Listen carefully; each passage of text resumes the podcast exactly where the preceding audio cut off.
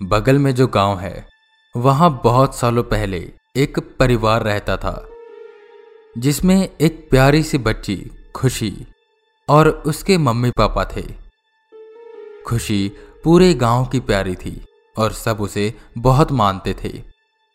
वो गाँव के बच्चों के साथ खेलती थी और उसकी खिलखिलाहट, उसकी हँसी पूरे गाँव में गूंजती थी। ये मान लो कि गाँव की धड़कन थी वो।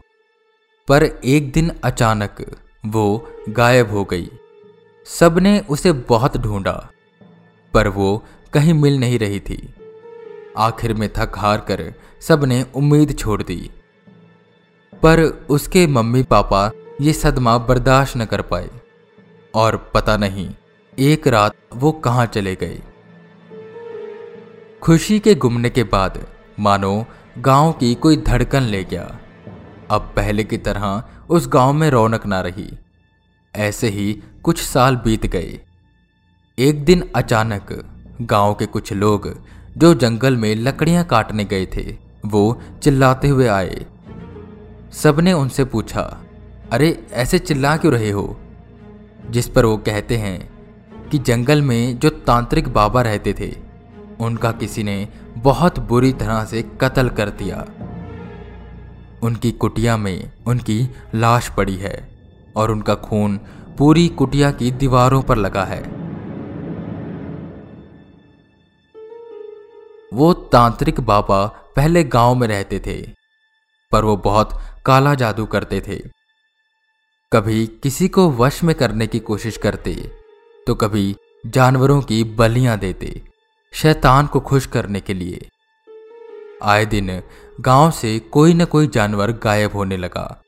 तो गाँव वालों ने उन तांत्रिक को वहाँ से भगा दिया और फिर वो जंगल में छोटी सी कुटिया बनाकर रहने लगे।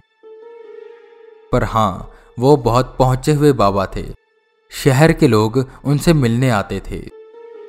पर किसने उनका कत्ल किया? ये एक राज था। ऐसे ही कुछ दिन बीते। कि गाँव के लोगों को अब कुछ अजीब सा महसूस होने लगा। वो जंगल जो बहुत शांत और सुंदर लगता था, वो अब खून का प्यासा लगने लगा। जो भी वहाँ जाता, वो वापस ना आता। और जो कभी भूल भटके आ जाता, वो पागल हो जाता। कई लोगों ने जंगल के पास से गुजरते हुए खुशी को देखा। जो फटे पुराने कपड़े पहने उनको दिखाई देती और उसके कपड़ों पर खून लगा होता। गाँव के लोग ये समझ गए कि उस तांत्रिक बाबा ने ही अपने कोई काले जादू के लिए खुशी को अगवा किया होगा और शायद उसकी बलि दे दी होगी। बाद में खुशी की आत्मा ने उस तांत्रिक को मारकर अपना बदला लिया। और उसकी आत्मा अब उसी जंगल में भटक रही है। तब से गाँव के लोग उस जंगल में जाने से डरते हैं। रानी ने खुशी की सारी कहानी सुनाई, जिसे सुन तानिया की मम्मी बेहद डर गई, क्योंकि उन्होंने खुशी को देखा था, या शायद खुशी की आत्मा को। और खुशी बस एक टक उन्हीं की तरफ़ देख रही थी। रानी आगे कहती है, तभी वो उनके घर से जल्दी चली जाती है, और वो ये बात उनको बताना नहीं चाहती थी। पर शायद खुशी को आपका यहाँ रहना पसंद नहीं आ रहा। आप जितना जल्दी हो सके कुछ करिए, या तो ये घर छोड़ दीजिए, जिस पर तानिया की मम्मी गहरी सोच में पड़ जाती हैं। शाम के वक्त तानिया के पापा घर आते हैं और वो तानिया की मम्मी का बदला हुआ बर्ताव देखते हैं। वो उनसे पूछते हैं कि आखिर हुआ क्या? इतनी चिंतित क्यों हो? जिस पर तानिया की मम्मी उन्हें खुशी के बारे में सब बताती है, जो रानी ने उसे बताया था। ये सुन तानिया के पापा सोच में पड़ जाते हैं और ये समझ जाते हैं कि उस रात जो उन्होंने देखा, वो सपना नहीं था। सच में, वहाँ एक बच्ची थी। वैसे तो वो इन सब बातों में मानते नहीं थे, और अभी भी उन्हें पूरा यकीन नहीं हो रहा था। उन्हें ऐसा ही लग रहा था कि वो कोई और लड़की होगी। और ये सब एक बनी बनाई कहानी है। पर तानिया की मम्मी बहुत चिंतित थी, और उन्हें तानिया की बहुत चिंता हो रही थी कि कहीं वो आत्मा तानिया को कुछ कर ना दे। इसलिए तानिया की मम्मी कहती हैं, क्यों ना हम किसी प्रीस्ट को बुला लें? जिस पर तानिया के पापा एकदम से गुस्सा हो जाते हैं और कहते हैं, ये क्या है प्रिया? प्रीस्ट बाबा ये सब ढोंगी होते हैं और बस पैसे लूटते हैं। पर प्रिया उन्हें बहुत समझाती है, जिस पर वो मान जाते हैं। वो ये सब बातें तानिया से छुपाते हैं।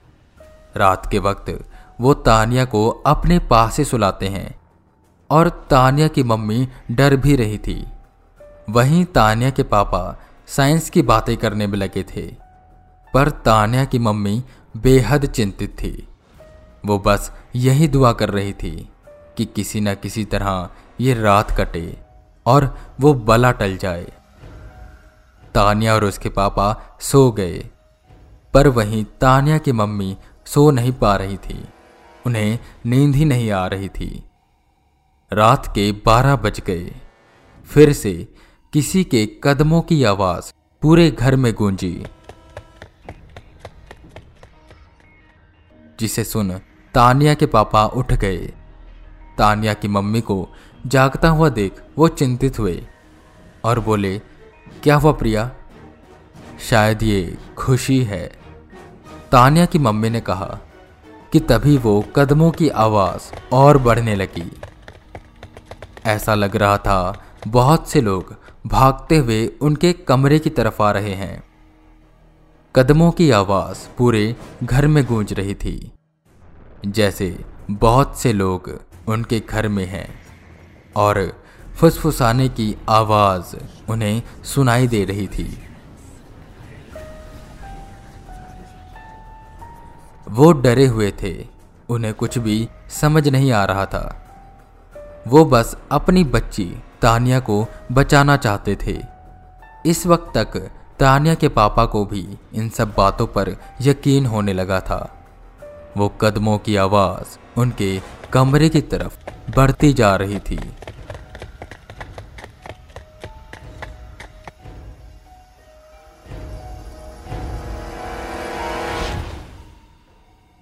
किसके हैं ये कदम? क्या खुशी के या खुशी के अलावा कोई और भी है वहाँ?